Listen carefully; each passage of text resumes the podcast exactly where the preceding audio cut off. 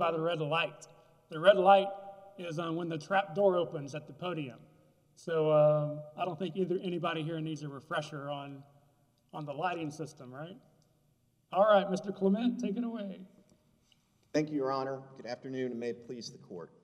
In March and April of last year, the nation faced an unprecedented health crisis that threatened the nation's food supply as the panicked nation stockpiled foods and left grocery stores bare. Thus, at the same time that federal officers encouraged most employers to close their physical workspaces and governors ordered people to stay at home, federal officials told food suppliers and workers that they had a special responsibility to work hand in hand with the federal government so that Americans would have access to food and panic stockpiling would cease.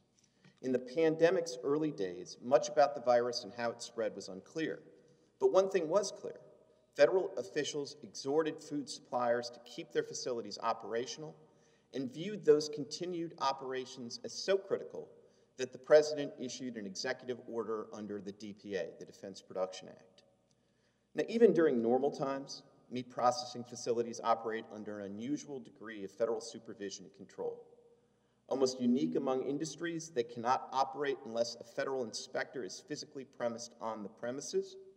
But even so, during normal times, Tyson Foods has never invoked federal officer removal. Counsel, I hate, I hate to interrupt you so early, but what you just said raises the question I was going to ask you, so now maybe is a good time. What did Tyson do? What, what difference was there in what Tyson did on a day to day basis as opposed to what they did after the, the instruction, after the involvement of the government that you claim creates federal jurisdiction? Well, Your Honor, there's, I, I want to answer that in sort of practical terms and legal Okay. terms. In practical terms, as soon as the president issued his declaration in mid March, they had conversations with the president himself, CEO of Tyson's and others, and they were told they were going to be working hand in hand. In the ensuing days, they had communications with officials that they'd never had communications with before. They're used to dealing with the agriculture department. They're not used to dealing with the critical infrastructure agency. They're not used to dealing with the Department of Homeland Security. So they had those operations. There were efforts to get them PPE on a preferred basis and, and make sure that there were enough uh, inspectors there. Um, the inspectors, you know, they're, again, they're, they're there in normal times, but there isn't this kind of communication where, okay, we got to make sure there are enough inspectors and we got to make sure that the inspectors are both safe, but they're also not the source of the disease for the workers. So we're going to go through a whole protocol where you can ask them certain questions. You can ask whether their temperature is above literally a specified level, and you can use a thermometer on their head, but you can't ask them for a written questionnaire. All of that is not something that happens during normal times. The more doctrinal point is during normal times, Tyson would make the decision about whether to remain operational without a heavy federal thumb on the scale of remaining operational. With respect to these informal activities, and then particularly once you have the executive order on April 28th and the follow up letter from the Secretary of Agriculture on May 5th, the calculus has changed. Is, these are not normal times where Tyson just makes the decision whether to remain operational or whether there's a disease that forces them to shut down the facility. They are being told. Um, now, you know, they didn't. It wasn't a command. It was an exhortation. Or, by the way, we have these other authorities we can invoke under the DPA. But they were exhorted to remain operational, or to the extent they were closed, to resume operationals. Just, and just to Yep. clarify, when you use the word operational, in the course of processing meat, poultry, whatever have you, that Tyson generates as food, uh, was there any difference in that exercise before as opposed to after this communication with the government? The thumb on the scale that you mentioned. So, I, I mean, there, there were in the sense that as of April 26th, there was finally specific guidance from the CDC and OSHA as to, and it's in the record that, you know, literally shows you got to be six feet apart. That means that you can't have people across unless you have a partition. So all of that was new. Um, and it wasn't just sort of helpful guidance, because the executive order referenced it, because it preceded the executive order, I think, by two days. And then the Secretary of Agriculture then reinforced that and said, you have to remain operational or resume operations consistent with this CDC OSHA guidance that they never had under any other time. So sure, they did change their operations as, as a result of the guidance and the force of this, but what I think most changed materially as a matter of law is the calculus as to whether or not to, consistent with that guidance, to remain operational or close down because too many people are getting sick. That, that changed because the federal government put the thumb on the scale. Did the government suggest any change in volume of production? We need more this, more that, or we just need more food generally, or we need it shipped out faster, or to certain areas that were not being shipped and whatnot? Any of those kind of directions? No, it was really more, you know, put the, the pedal to the metal across the board, get as much as you can, remain operational with, consistent with these guidelines. But, but I think if you go to look at the executive order carefully, you'll see that this executive order is a little bit different than maybe the classic sort of DPA executive order. Because I think what your question gets to is, you know, we typically think of a classic DPA order that, okay, you're manufacturing these things and you're sending them to this civilian company, and we really want you to reprioritize that and send them to us. But if you look at the executive order itself, what is clearly motivating the president to act is the state orders that have caused some plants to become non operational. And he clearly wants to override that. So the threat here is not sort of the traditional threat that you have a civilian priority when you need to have a military priority. It's almost as if the president's saying, you know, the concern here that is motivating us to act is that you are not fully operational because of state law. And we essentially want you to be operational as soon as possible, consistent with this federal direction. Now, we can quibble, and at some point, I'd like to have the opportunity to quibble in federal court whether the sum total of the executive order and the May 5th letter has preemptive force but surely there's at least a colorable argument for preemption based on that. And I think there is a more than colorable argument that at that point we are operating under the direction of federal officials in a way that's analogous to the chauffeur all the way back in Maryland against Soper. And we're not operating the way we normally will, where we don't have that kind of federal thumb on the scale in favor of operations. But this also applied to uh, a other categories of essential workers, I'll use that term just for, I mean, clergy and medical providers, I mean, others, I mean, are they all federal actors now or acting under? Oh, absolutely not, Judge Wilson. And to be clear, though, you know, the that here that I think is most relevant is the executive order and the subsequent May 5th letter, and that is specific to this industry. It is specific to meat and poultry processors, and the OSHA guidance, the OSHA CDC guidance, that the executive order references and the May 5th letter references is specific to this industry. So this is, and obviously I'm, I'm well aware that the circuit has a prior decision involving nursing homes. Um, but this is fundamentally different. We are not relying principally just on the fact that we, like many other industries, are critical infrastructure. We are relying on the fact that almost unique among those industries, I mean, there's DP, uh, there was an executive order for like ventilators and a few other things. They're almost unique among all those industries. We were subject to an executive order that specifically talked about the fact that we were not fully operational. We had to shut down some lines. When I say we, I mean the whole industry, not just Tyson. But we had to shut down lines because of specific state orders. And if you just take a look at the executive order and the letter that follows, I think what you'll see is that at this time period, there's obviously a balance that needs to be struck here between keeping food on the shelves and worker safety. And I think it's equally clear that the president did not want that balance to be struck on the state level because, from the state's perspective, they're much more concerned about the health of their workers and their individual plant than they are about whether there's food on the shelves in New York or Los Angeles. And so the executive order is essentially restriking the balance. And it's saying we now have, for the first time as of April 26th, we now have clear guidance from CDC and OSHA about how you run not clergy, but meat packing and poultry packing, packing plants. It's very specific. You know, there's it, you know, it's kind of classic stuff where there's an illustration with a red light and says, don't do this. And then there's, you know, three different green light options when you have partitions so you don't have workers across from each other. And then the federal government tells us, all right, I want you to stay operational as long as you can do it consistent with that CDC OSHA guidance. And I think if you think in practical terms about what could happen in state court here, I mean, there's only two possibilities. Let's just take May 7th. You know, the complaints here are not limited to the earlier period. So May 7th, you think that the, the, the plant was oper, you know, remained operational and you think it should have closed and you think it was negligent to stay open. Well, there's only two possibilities. Either their theory is you were negligent because you didn't comply with the CDC or OSHA guidance. And if that's the standard of care, it just shows that there's a federal degree of involvement here that's unprecedented in this industry.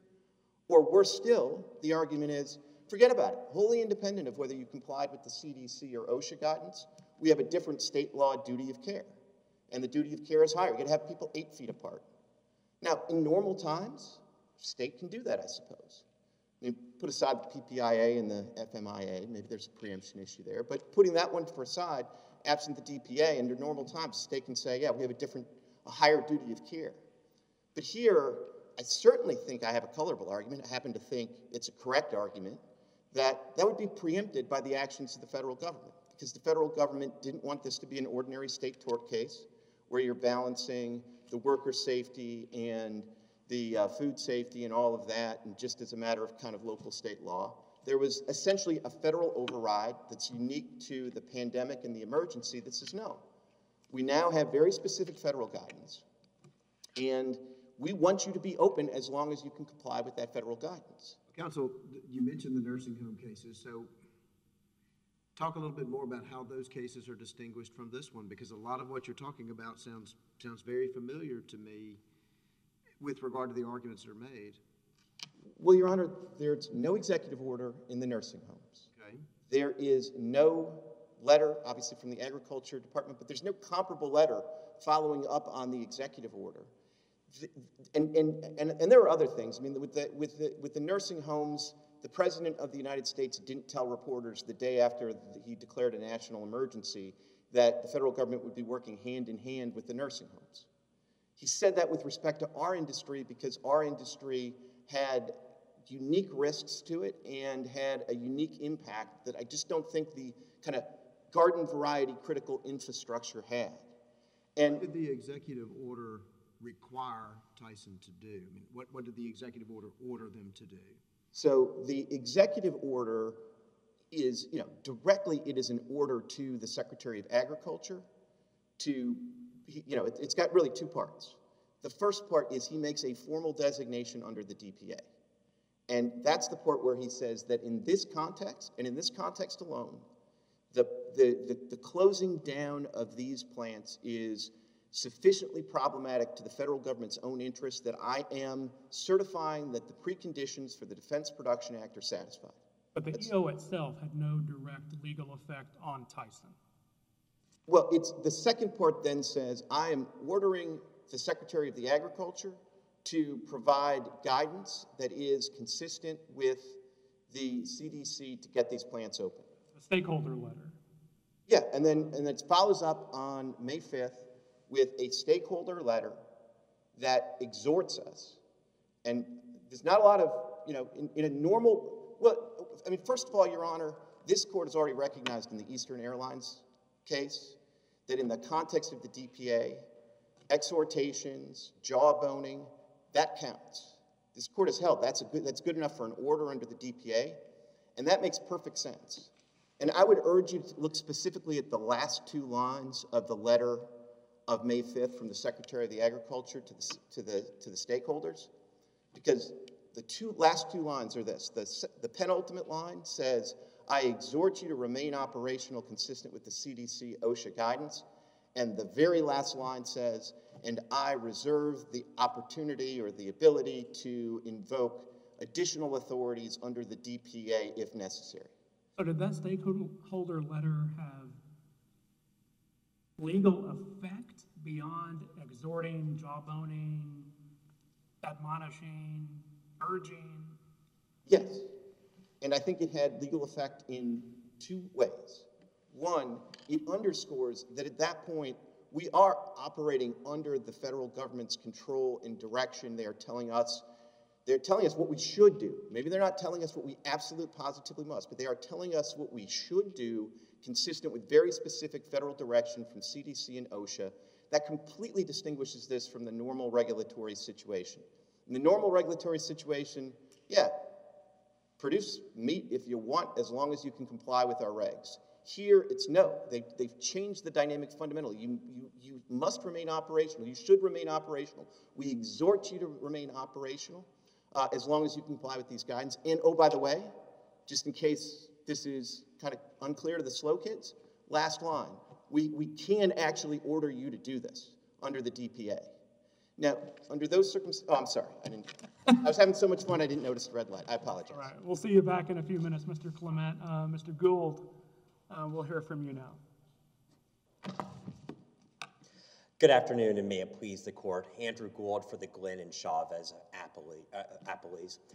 Nobody disputes that COVID 19 created extraordinary circumstances. But as this court understood in Mitchell, COVID 19 did not upend our system of federalism. It did not fundamentally rewrite the federal officer removal statute. And in that vein, acting alongside the government or hand in hand with the government as part of coordination and cooperation is not the same as acting under the government as part of a special relationship of subservience. Just as this court in Mitchell rejected the defendant's efforts to recast private healthcare companies as deputies of the federal government, so should this court join the Eighth Circuit in Buljic in rejecting Tyson's efforts to recast private food processors as engaged in a fundamentally government task. This court should affirm the district court's remand orders. I want to jump directly to some of the questions that were asked to my friend Judge Engelhardt. Uh, the question you asked my friend was, what difference did all of this make? And the answer is, at least on the record, we can't see any difference that it made.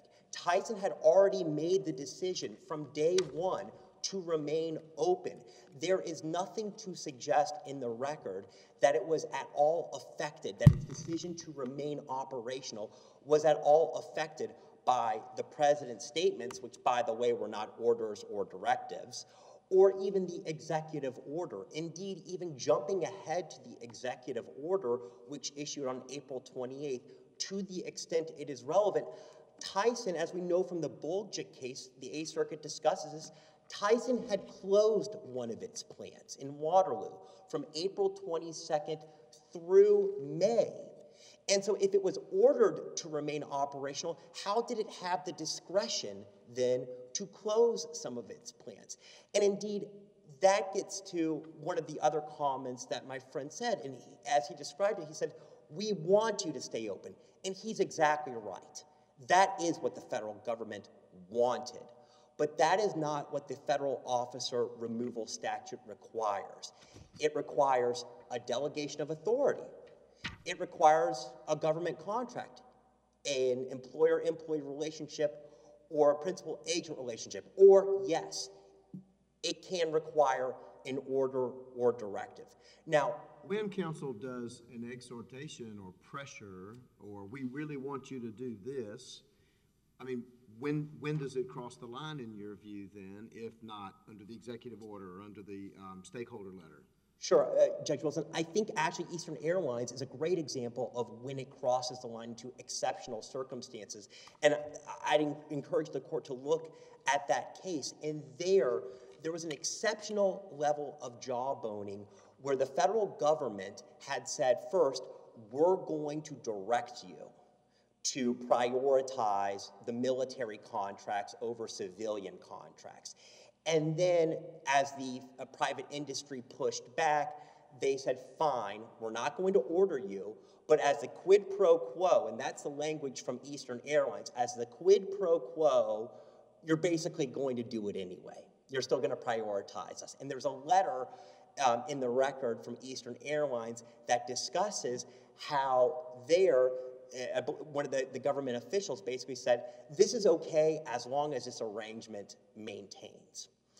And so, as even Eastern Airlines understood, and this is at page 995 of the Eastern Airlines opinion, there must be the quote, reality of coercion, or quote, where compulsion is actually present. That was present in Eastern Airlines. That coercive effect, that compulsive effect. Because at that point, you're acting under the government. Wouldn't, wouldn't, uh, counsel opposite said this about the stakeholder letter, wouldn't the, the last line that says, by the way, we can make you do this, or there's other authorities we could invoke and etc. I mean, in, in, in the context of the pandemic where the world is shut down and people still need to eat, I mean, again, is that not enough? No. Give the effect of compulsion? Excuse me, I'm sorry. Uh, no, in our view, that that's not enough. That is mere polite language that discusses again. We're encouraging you to remain open. We want you to remain open, and it's under consideration. That's what the stakeholder letter says. That it's under that invoking the Defense Production Act is under consideration. And in fact, that's the important part of the executive order. The executive order is it is uniquely written. I'll, I'll agree with that because there it says it never orders Tyson or food processors to do anything. It says, I'm delegating the authority to the Secretary of Agriculture, the DPA authority, if necessary. And then what does the Secretary of Agriculture do? He sends the letter, right, to the governors and to the stakeholders, exhorting them to stay open. That's it. That, it's that one letter. And if you go on their if you go on the website at the time for the USDA, they basically say, you know, we're not invoking this order at this time. It's under consideration. It may happen. And so again, Tyson was never ordered, officially ordered to stay open directly, um, directly or even indirectly. Its actions remained its own. There is no evidence in the record that the April 28th executive order changed their behavior that made it that they were about to close their plants or they were thinking about closing and instead they decided to uh, reopen.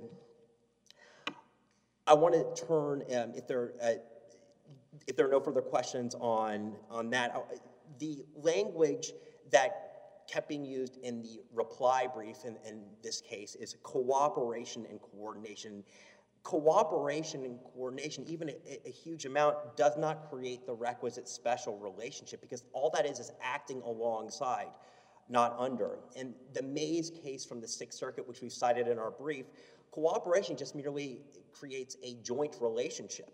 It's not one of subservience, as this court said in Mitchell, it's setting forth aspirations and expectations, not mandates. And as for coordination, that's just another way of saying regulation plus that under the pandemic, we were subjected to heightened regulation above and beyond what we normally would. And we pro- probably don't dispute that. But again, Watson from the Supreme Court specifically rejected this notion of regulation plus. So did this court um, in Mitchell. And that's what the word coordination really means. If I can uh, jump with my remaining time to the colorable federal defense element. And it's our position that neither of the federal defenses that they've raised, whether it's preemption under the FMIA, PPIA, or the DPA, um, neither of them are colorable.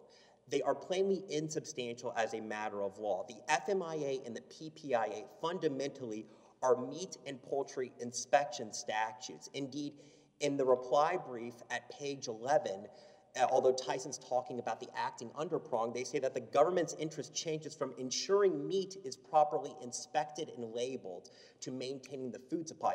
Well, putting aside whether the, the maintaining the food supply, that's true about properly ensuring that meat is ins- properly inspected and labeled. That's what the FMIA and PPIA do. Before the Fields District Court, there is no federal court, at least that we're aware of, that had ever construed the FMIA or PPIA to preempt ordinary state tort lawsuits based on unsafe workplace conditions. Because unsafe workplace that's governed by OSHA and the OSHA Act, and the OSHA Act specifically disclaims that it's preemptive. And so all of a sudden, it would be, if, if you, if you accept my friend's view of this, that would mean that all ordinary state tort lawsuits are, that take, that are about unsafe work conditions at a federally regulated plant, will they be preempted by the FMIA and PPIA? It's a remarkable argument, and it's one that is plainly not supported by the text or the purpose um, of the statute. And finally, as to the Defense Production Act, well, the first part is that the Defense Production Act was never invoked. Um, and so the Defense Production Act was simply the Secretary of Agriculture could have acted under it, but he never actually exercised that authority. Even so, putting that to the side for a moment, as the Eighth Circuit and the Federal Circuit understand properly in Hercules and Vertac, the DPA just provides a limited contract immunity. It's simply an immunity that's based on contract prioritization. So, for example, if the government says prioritize company A's contracts over company B's, then company B would have an, uh, excuse me, company A, uh, I'm sorry, I'm getting mixed up in my head. Tyson, if, if it was Tyson, uh, if Tyson was prioritizing company A's contracts, Tyson would have an immunity if company B turned around and sued them. But again, there are no contracts um, at this case. And nor can Tyson rely on this nebulous mishmash of federal statements. None of that rises to the level of a rule, order, or directive. And before I get tongue tied again, if there are no further questions, um, I'll let my friend on the United States speak. Okay, Mr. Thank you very Gould, thank you very much. We appreciate it. Uh, Ms. Powell, representing the United States. Does the government have an official position on the pronunciation of amicus versus amicus? I say amicus, Your Honor, Amicus? speaking only for myself. Oh, that's the official Texan pronunciation, also the name of our family dog at home, Amicus. So I appreciate that. So take it away. You got seven minutes. It please the court, Lindsay Powell from the United States. What changed during the early weeks of the pandemic as relevant to this case is the importance with which the activities that Tyson was performing were viewed. The activities themselves did not change. So Tyson, Tyson continued performing the same functions under the sa- same private contracts that it continued to perform previously. It did so with federal encouragement and support, but there was no federal directive. And for that reason, this case really is on all fours with the Mitchell decision. Tyson is not different from the nursing home at issue in that case. In urging otherwise, Tyson points to the uh, executive order, um, briefly to the CDC guidance, and to the May 5th letter to stakeholders. And I would like to address each of those and explain why they, they do not serve to distinguish Mitchell. Um, as has been discussed to some extent, the executive order itself, issued on April 28th, while specific to the food processing industry, while acknowledging the importance of the functions served by food processors, did not require Tyson to do anything or change anything. It was a delegation of authority to the Secretary of Agriculture, uh, noting that the predicates for exercise of DPA authority were met and that further action could be taken. It doesn't specify what that further action might be. It leaves broad discretion to the Secretary of Agriculture. the key thing is it doesn't require Tyson to do anything. In terms of Tyson's legal obligations at that point, nothing changed. It continued its ordinary operations under its typical private contracts, the same as it did before. And the May 5th letter underscores this point. So Tyson makes much of this at today's argument. But going two sentences up from the language that was read to the panel um, moments ago, what the letter says is that plants should resume operations as soon as they are able after im- implementing the CDC OSHA guidance for the protection of workers. That guidance itself is not binding. Certainly, the federal government takes the view that it set forth best practices and should be followed, but the key word in that guidance and in this letter is should. It is not a directive, it is not binding. The letter also discusses, like many of the communications that are cited elsewhere uh, in these arguments, that the federal government will continue to work with state, state and local authorities in maintaining the stability of the food supply. That's in this letter as well. This is not the federal government seizing production, threatening to seize production, taking the reins. It's a cooperative effort Undoubtedly, these are important activities, and cooperation was essential. But cooperation is not federal direction. There is no case that supports this. So Mitchell is um, binding and uh, authoritative here. It covers these circumstances. The court's even more recent decision in Box versus Petrotel is also instructive. Admittedly, the circumstances are not um, as similar to those presented here as the nursing home case, which of course raises the same critical infrastructure designation and other um, truly identical facts. But in Petrotel, the um, crucial thing that the, the court observed in distinguishing that case from the Butler case, so Petrotel involved a uh, oil and gas producer that entered into a cooperative arrangement with the government where it received um, certain uh, financing support and encouragement, was therefore subject to supervision. And it was argued in that case that it, there was, that provided a basis, that support and supervision provided a basis for uh, removal, uh, as in the Butler case, which involved uh, rural electric cooperatives. And the court distinguished them based on the functions being performed. And it noted, this is what's so crucial here, that the uh, oil and gas company in Petrotel was a for-profit private entity that worked primarily for its own ends, and that it did not help or assist carry out the duties of the federal superior, notwithstanding the supervision and support that it provided, notwithstanding the cooperative federal relationship. And that same is true here. Undoubtedly, uh, the food supply is important. Undoubtedly, fuel production is important. And the federal government partners, cooperates, encourages a myriad of private actors, both in exigent circumstances and otherwise. There are grants provided, there are tax incentives provided, all sorts of partnerships of various shapes and forms, but none of those have been understood to transform private activities of this type into the type of federally directed conduct that serves to support uh, federal officer removal. So between the Mitchell decision and the Petrotel decision, uh, those two authorities are dispositive here. Uh, and again, the court should reject the idea that the uh, executive order or the May 5th letter served to distinguish Mitchell. The other thing that I wanted to touch on is the Eastern Airlines decision, which gets a lot of play, but really is fundamentally different. So there, the uh, party had a uh, federal contract to produce airline parts for the Department of Defense, and what was uh, informally required of the company in that case, and it, it, was required, was to give those contracts priority over other private contracts. And that requirement was imposed informally. It was not done through order or regulation. It was not um, done by the you know certain procedures that the DPA would have authorized, but it was nevertheless required. It was understood by that party that it must give those contracts priority. And here there is no comparable requirement. The only thing that Tyson suggests it was required-ish to do was remain operational, but as the Eighth Circuit observed, Tyson in fact shut down multiple plants, and that fact indicates, and I'm quoting, that it retained complete independent discretion over the continuity of its operations. Your friend on the other side suggests that his takeaway from Eastern Airlines is that exhorting, jawboning, imploring is enough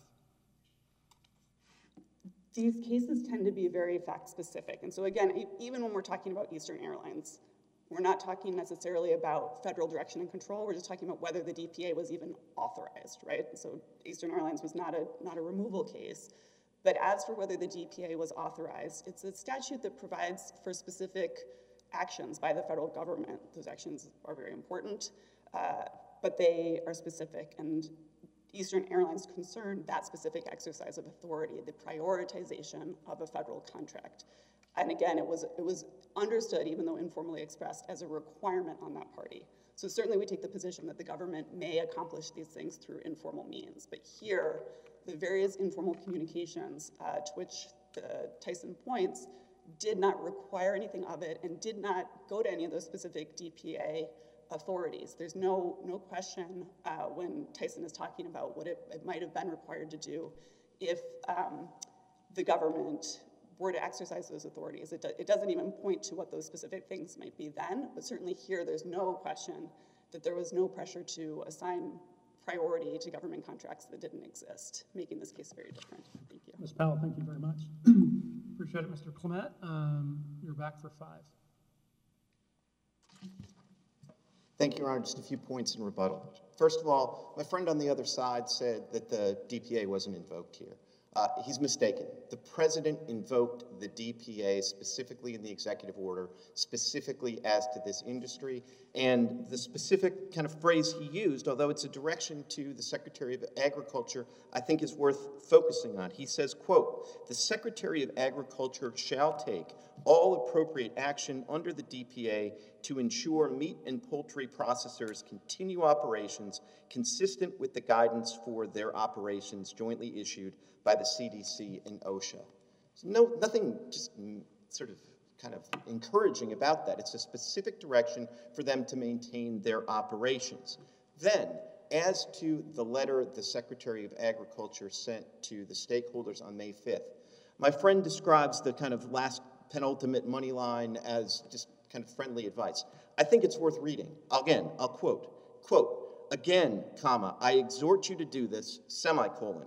Further action under the Executive Order and Defense Production Act is under consideration and will be taken if necessary, period, end of quote. If any exhortation counts, and Eastern Airlines says that exhortations, jawboning counts, that's about as firm an exhortation as you can get. I exhort, semicolon, other action under the DPA is under consideration and will be taken as necessary. My friend from the government made clear that under Eastern Airlines, the question is is it an order? And Eastern Airlines stands for the proposition that it doesn't have to be an absolute command, that jawboning is enough. Here, there clearly was that kind of exhortation, and it is very much worth recognizing that the DPA is not a statute just about prioritization. That's kind of its classic use, especially in some of its earlier applications. But the DPA generally, and probably most importantly, its preemption clause, doesn't use the word prioritization. It basically says that you can't be held liable directly or indirectly for actions taken inconsistent with an order under the DPA. And we know from Eastern Airlines that an order doesn't have to be an absolutely formal order. And that is exactly what my friends want to do to us in state court. They want to impose liability for us, on us, for actions taken inconsistently with that order, because the order is stay open if you can do it consistent with the CDC and the OSHA guidelines. In state court, they are not limited to that, and if you look at their complaints, that's not their theory. Their theory is in the Glenn complaint, Governor Abbott told you to shut down on April 2nd, you didn't, you're basically negligent for not shutting down sooner. Same in the Chavez complaint. The Chavez complaint is even clearer that none of this is limited to April 28th or actions before then. They talk about things before or after May 8th. So we are clearly in a time period that's covered by the executive order, by the May 5th letter, it is as firm an exhortation as you can imagine, and that's supposed to have preemptive effect under the DPA. We're not supposed to be liable for doing what the federal government told us to do. Just a couple of other minor points in a minute and a half. One minor point is the exhortation from the federal government was not to stay open at all cost. So the fact that we closed down one or two plants at various times is not inconsistent with our obligations. Our obligation was to operate, if we can do it, consistent with the CDC and OSHA guidance. There's nothing just kind of loose about this. The letter also gives us a specific email address we're supposed to send a notification to if we can't remain operational. Second minor point there's been a lot of discussion about the Eighth Circuit decision. I think it's very important to recognize that the Eighth Circuit decided its case on the assumption that the allegations there, all the injuries took place before April 28th. It reserved the question about the executive order, the secretary's letter, all of that is front and center here. So you're not going to create a circuit split just by relying on the executive order and the secretary's uh, invocation. Last point, there's been a lot of this discussion about, well, we're a private company, we're just sort of doing what we're doing. Um, you could say the same thing about the classic federal officer removal case, Maryland against Soper. The chauffeur there was employed, the Supreme Court tells us, by the reliable transfer company. They were in the business of providing rides to people for money. The reason they were protected there was not because they, did, they made money or because they volunteered to do it, it was because they were doing it at the behest of a federal officer and they were held liable in state court as a result. That's the basis for removal. Thank you, Your Honor. Okay, well, thank you, counsel, for both sides. Um, we really appreciate kind of the top flight advocacy, both